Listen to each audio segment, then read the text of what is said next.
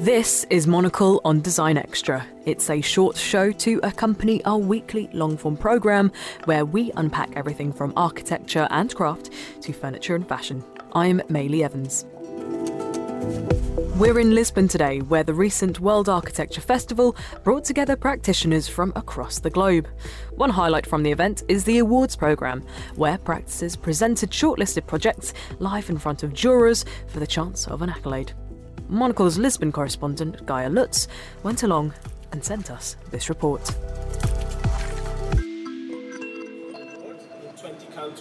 In Qatar, the project. I mean, two words that I would like to associate with the atmosphere and the intention of our festival. One is refreshment, in the sense that architects can come to the festival. They can stop worrying about construction, they can stop worrying about planning and clients and consultation and money, and they can just come somewhere with people who are like them from all around the world and it helps to remind them why they wanted to be architects in the first place. In other words, it's falling back in love with architecture.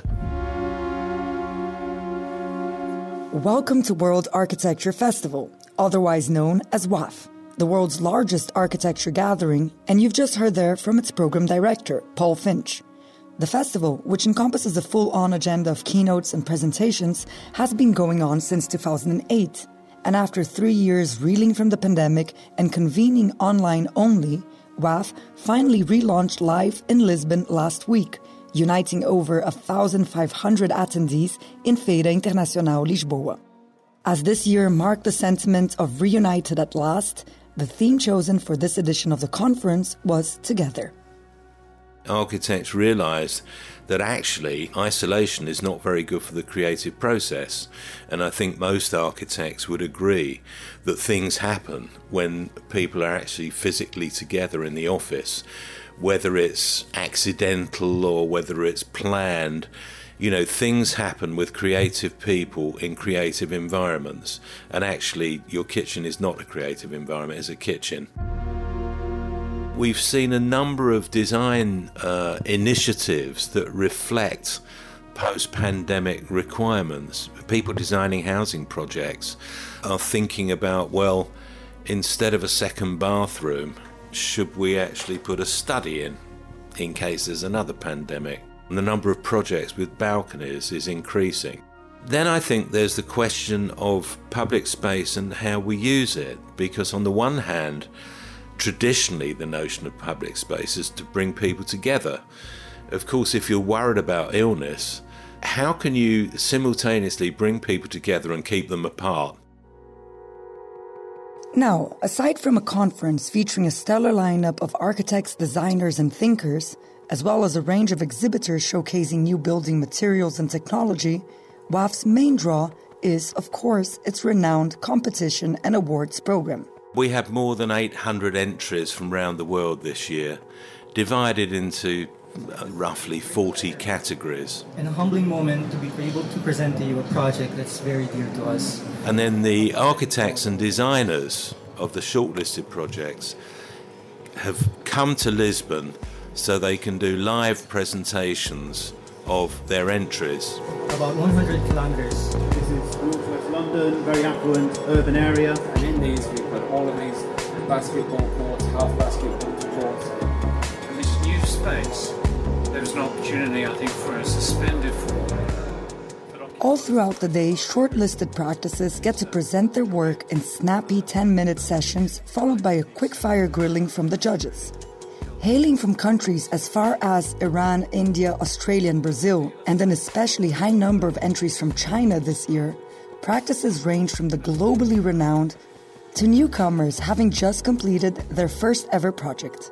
That global mixed bag undoubtedly gives way to truly diverse approaches to architecture. My name is Omer Arbel, and I'm um, competing for the Future House Project. Based in Vancouver, Omer Arbel runs a creative hub of a constellation of companies structured to realize ideas of varying scales across a wide spectrum of contexts, always with a focus on materiality. This multidisciplinary approach has led Omer to a range of diverse projects such as Bocci, a lighting and glass blowing studio he co founded, or, as he's presented at WAF this year, the first of a series of 16 residencies on a clifftop site in the American Pacific Northwest. So, in this particular case, the method that we've employed has to do with these very large cedar burls. So, in our region, there are huge, vast cedar forests that are all dying because of climate change. It's getting too hot for them. And so these very, you know, in some cases, 80 year old, 90 year old, 100 year old cedars are being cut down because they're dead and because the price of cedar has skyrocketed during the pandemic. And so when they're turned into lumber, we found out that the bottom meter, or sometimes even up to two meters of the tree, is discarded and that's because the grain pattern is too inconsistent for the lumber industry. But from our perspective, it's the nicest part of the wood. It's the strongest and it's got the most exciting grain. So we take those and we chop them into bits. And then we built this strange machine, which you may have seen in my presentation, which kind of tumbles them the way that a rock tumbler works. And what you end up are these sort of potato shapes of wood, very dramatically different from each other, that are approximately anywhere between 20 centimeters in diameter to maybe 60 or sometimes 70.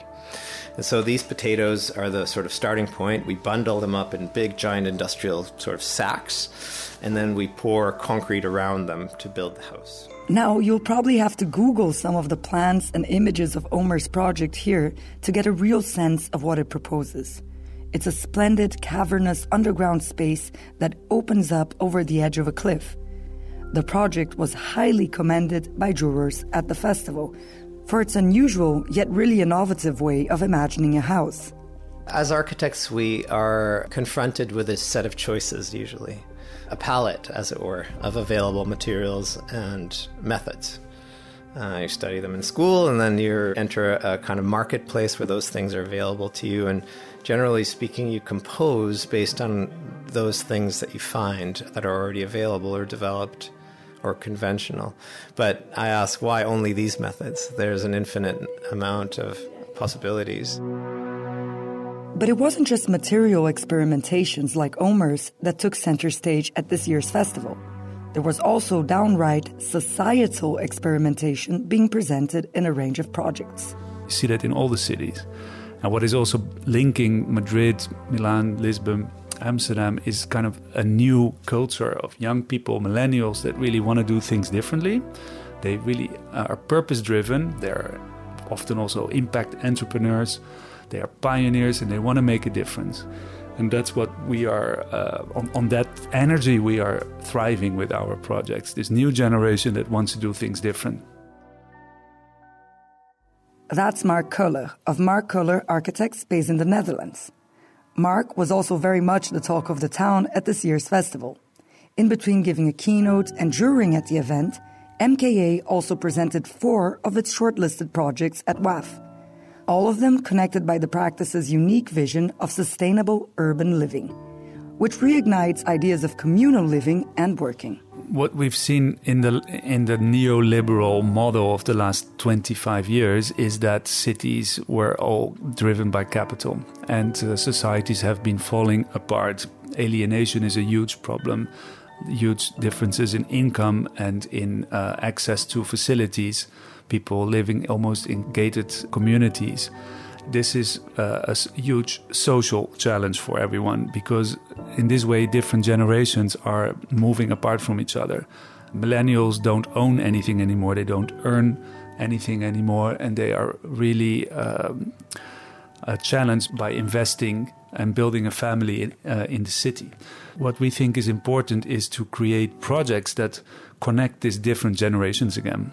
Older people with younger people but also wealthy people with less wealthy people, expats with local people, but also different nationalities, different cultures, because everyone is just seeking a more harmonious world where we actually know each other's neighbors again, where you can rely on each other, where you can share inspiration, but also care and uh, help each other out. It is a real estate development uh, and urban challenge, but it also yeah, affects architectural models.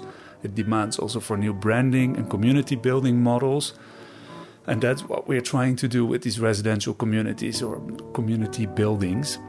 Kind of like a revival of this idea of communal living, but then with a lot of privacy and individual freedom to live how you want, but offering the possibility to to live together and to share a kitchen and to share a living room if you want to.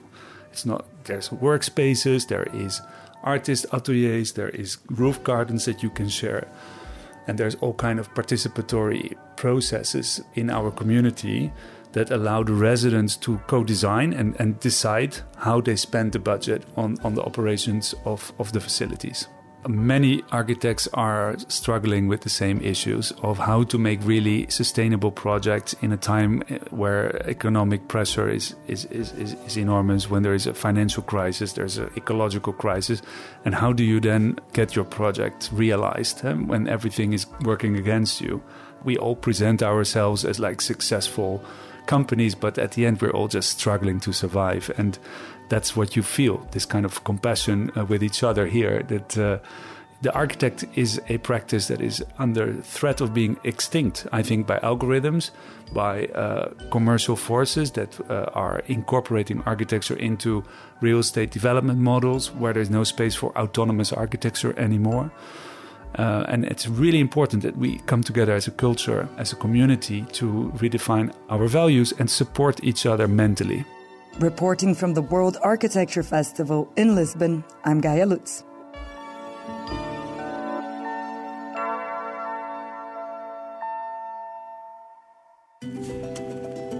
Gaia Lutz there reporting from the World Architecture Festival in Lisbon. You can check out all of the winners from this year's edition on the WAF website.